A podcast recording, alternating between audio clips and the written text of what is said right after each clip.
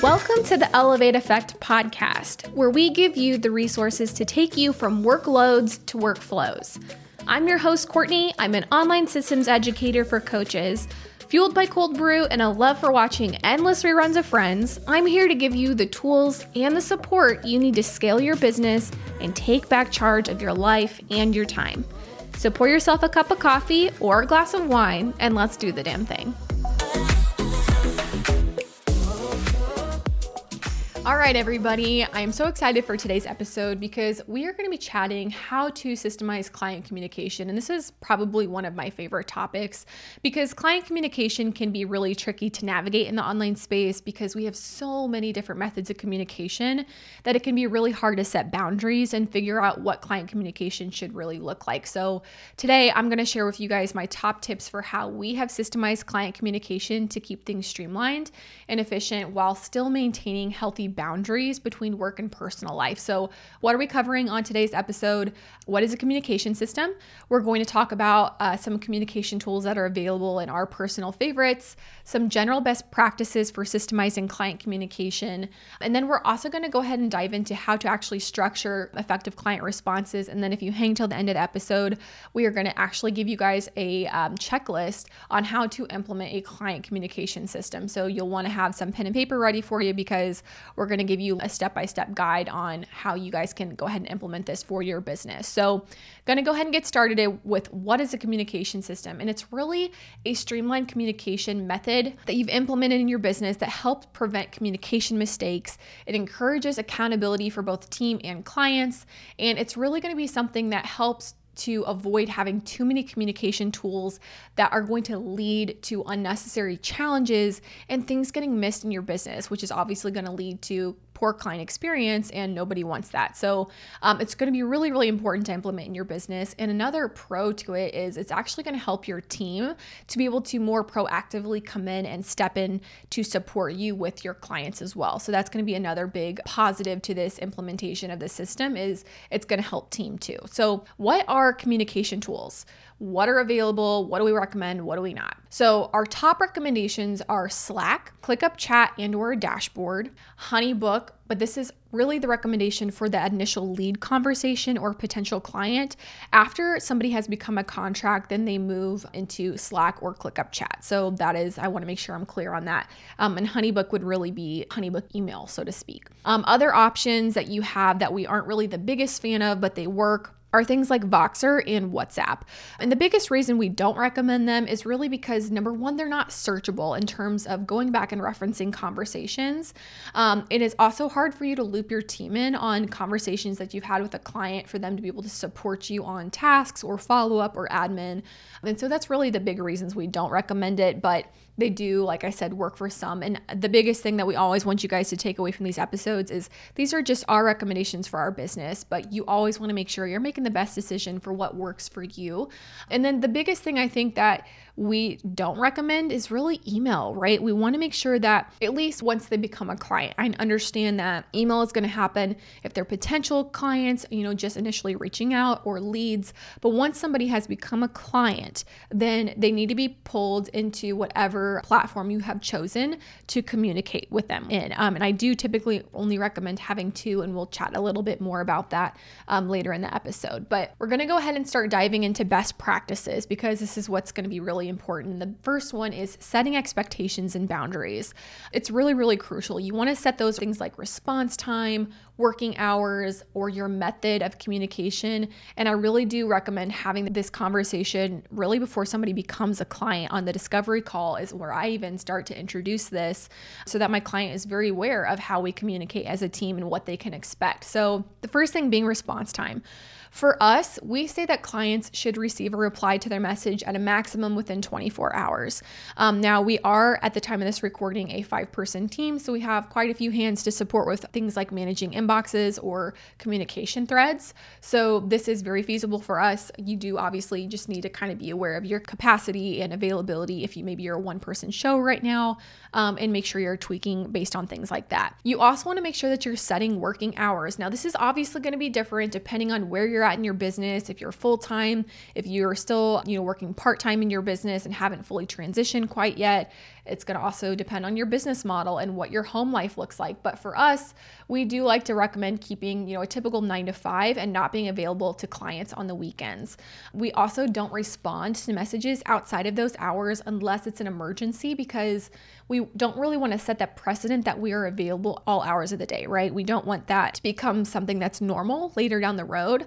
So, how we typically combat this because a lot of us are in different time zones or sometimes you know, working odd hours. I obviously have a son. So for me, whenever I can sneak in some work time, that's sometimes not in that normal, you know, nine to five time. So maybe if you're drafting a message, I do recommend doing things like scheduling that to send out during working hours.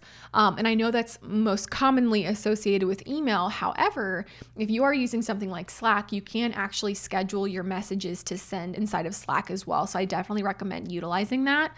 Um, but we also incorporate what's called the sunset rule rule on our team where all messages, whether it's in Slack, ClickUp, Asana, email, etc., it should always be responded to before you sign off at the end of your working day.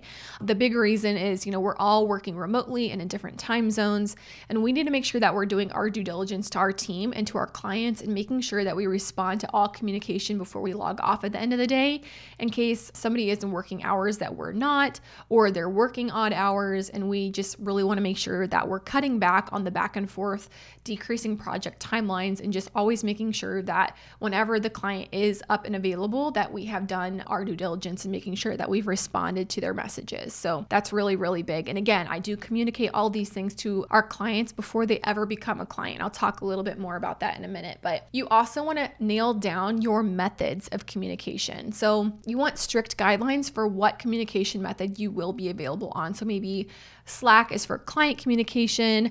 Honeybook is for all communication related to payments and contracts or potential clients. Um, and then email outside of that is strictly only used when there's an issue, maybe logging into an agreed upon platform. So just making sure that you set those guidelines up front so that you have that and then you move forward, whether it's introducing that to a client or team, just making sure that you have those guidelines set in place. And then if a client does message you outside of the agreed upon platform about work work related things. Obviously, if it's a personal message or responding to an Instagram story or something that's completely different. But you do want to make sure to move the conversation back to the original channel. So, for example, if your client messages you on Instagram about a project, direct the conversation back to wherever they're supposed to be messaging you. Maybe it's Slack and say, as an example, hey, client, you know, in reference to whatever they messaged you about, um, which you asked me about via Facebook Messenger or Instagram.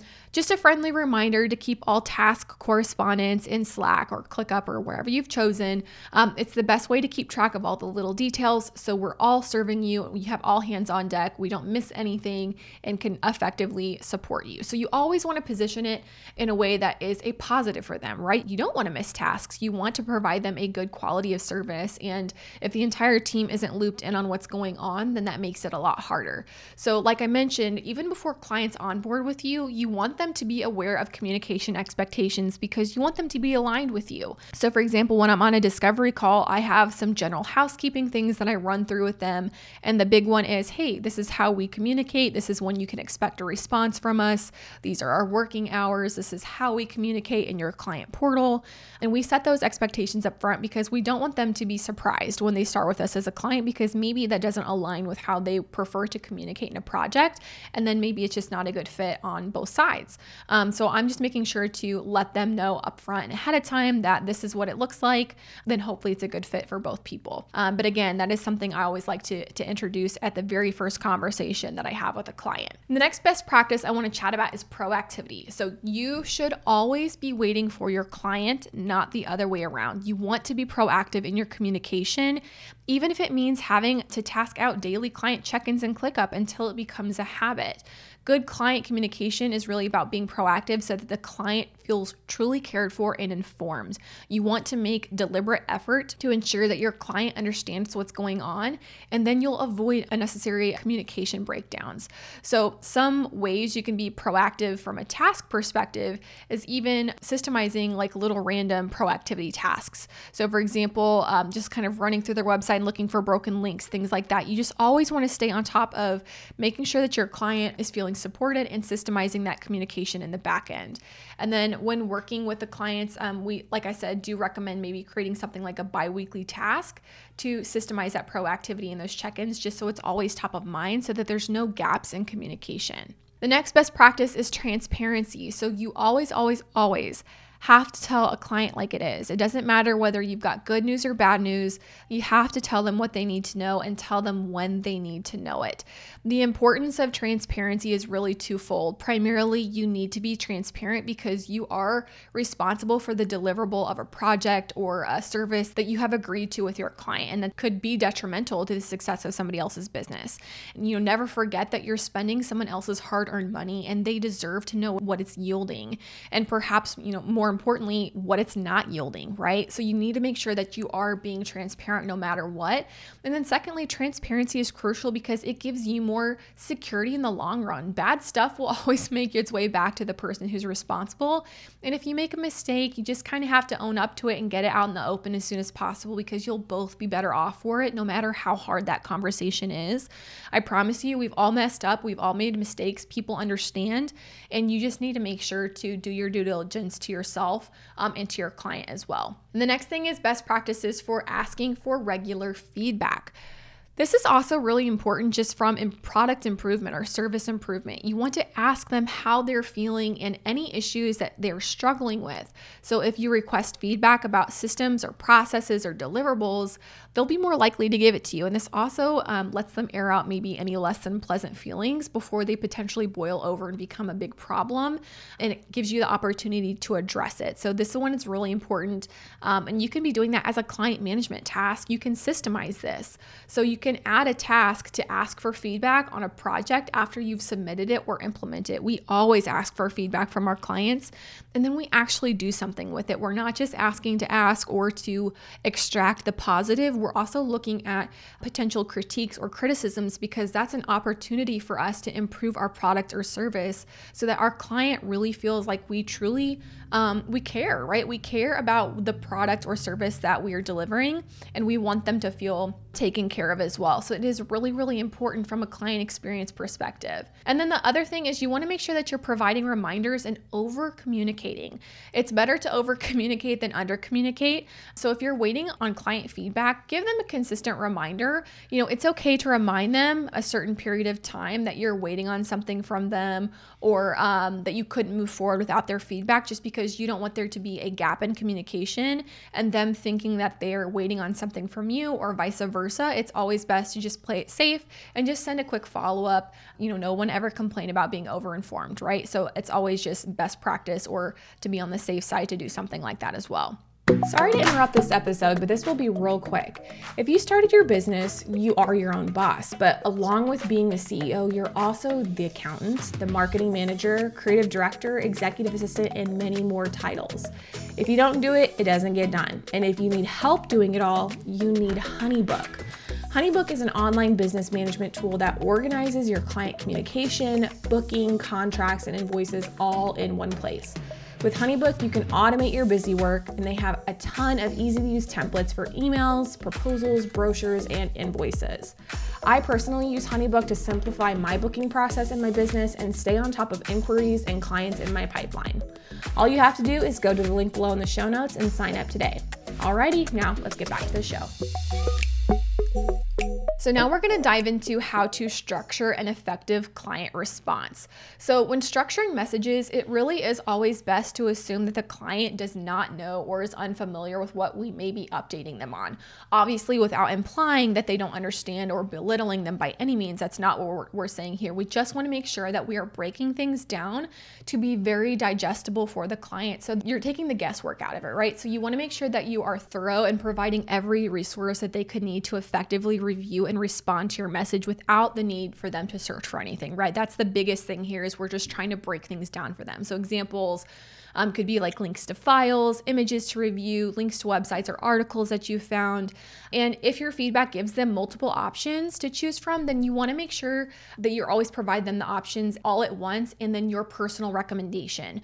So again, you're taking that guesswork out of the question for them while also providing them your expert opinion. So, for example, and this is also something that we actually do, um, the exact method actually that we use on our team.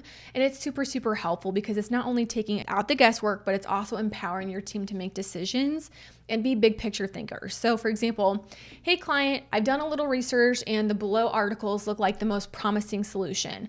Link to option one, two, and three. I personally think option number two is the best option to move forward with because reason number one and reason number two. So, this is really important to provide your client because, again, this is also cutting down on that back and forth. You're avoiding and removing the back and forth brainstorming, and you're just giving them options to work with. And it's really, really helpful. Again, we do this as a team as well, and it has saved us so much time and so much back and forth. So, it's really just a good, effective way to structure a message um, to a client and giving them options and resources. So, a few tips on sending client messages. I also like to provide video walkthroughs using Loom, explaining the project or task update if necessary, and providing the video link with the amount of time that the video lasts so they can plan when to watch it. So, for example, hey, client, I just wanted to provide you an update on this project. I thought it would be helpful for you to see. Um, it's approximately three minutes long. And then if there is any deliverables that you need from them, make sure to let them know. So, for example, if you can't proceed on a task before you receive feedback from the client, always be sure to include that at the end of your message. Something like, hey, I'm not going to be able to move forward on this task until I have received feedback. For an extra touch, maybe even, you know, bold the message, let them know when you need feedback by, and then always utilize a numbered lists or bullet points and short paragraphs to make the messages more digestible and easy to read as possible. No run on paragraphs, no long messages. Typically, as CEOs, they don't have a lot of time to read an essay of paragraph, and they definitely don't have time to extract the information that they're needing. So, setting bullet points makes things a lot less daunting to review. So, we're gonna go ahead and dive into the actual action steps that you guys need to take to implement client communication systems in your business. So, here's a couple of questions you can ask yourself to build a solid system. Number one, what ways will you communicate with different client groups in your business? So maybe you have like one on one clients or group coaching clients or um, group programs. Maybe you want to differentiate communication methods between them.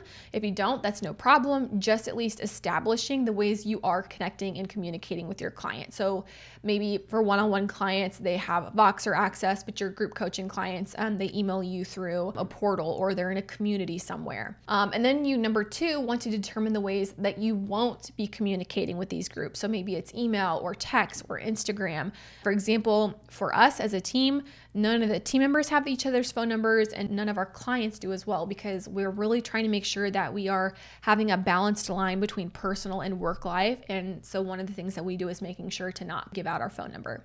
Number three is what are your response hours? So, for example, Ours are from 9 to 5 Central Standard Time, Monday through Friday. Again, this is going to depend on your business model, if you're full time or part time. There's lots of different things that could affect this, but I would set regular working hours. Number four is what other communication boundaries do you need to have in place? So, for an example, maybe it's no Slack direct messages. Maybe they can only communicate in a channel. Maybe your response time to be expected is 24 hours. Another thing to kind of keep in mind is what is your cutoff for project responses? that's something that we like to do as well is like hey if we receive it after this time we'll get back to you by the next business day just because we may be wrapping up for the day or finishing up a project and not see that message and then number five is what communication SOPs do you need to create? What processes or standard operating procedures for your team do you need to create um, in terms of how to structure a client response or how to ask a client for project feedback? Um, that is something that we did to feel more comfortable to delegate client facing communication to team members, is actually structuring standard operating procedures around how to actually uh, structure an effective client response. So that is something I definitely recommend you doing, um, whether you already have a team in place that are client facing, it's still really good to get this in place. And if you haven't yet, definitely go ahead and start so that you feel more comfortable delegating um, to that first team member in terms of communicating with your client. So, you know, overall, Creating a client communication system can seem daunting, but breaking it down can really help speed up the process. So, if you guys have questions about client communication, or if you have questions about our systems or our processes around it, feel free to hop into our Mighty Networks community or send us a DM on Instagram. We love chatting about this as always. I can chat about client communication systems all day long, or boundary setting, or tech stacks for communication. But this is just some typical systems that we would recommend getting set up from the get go, and you can always build on these later. So, another really important thing is this doesn't have to be one and done. Continue to evaluate it, continue to audit it, and make sure that it's evolving with the needs of your business and the needs of your client and any feedback you may be getting from them. So, if you guys have questions, like I said, shoot us a DM or join us in Mighty Networks. Otherwise, I will see you guys on next week's episode. Thanks so much for joining me for another episode of the Elevate Effect podcast. If you liked what you heard, share the episode with your best friend, team member, or even your dog. If you have a minute, leave a review below or DM me on Instagram to let me know what you want to hear on the podcast next. Thanks again, and I can't wait to see you next week.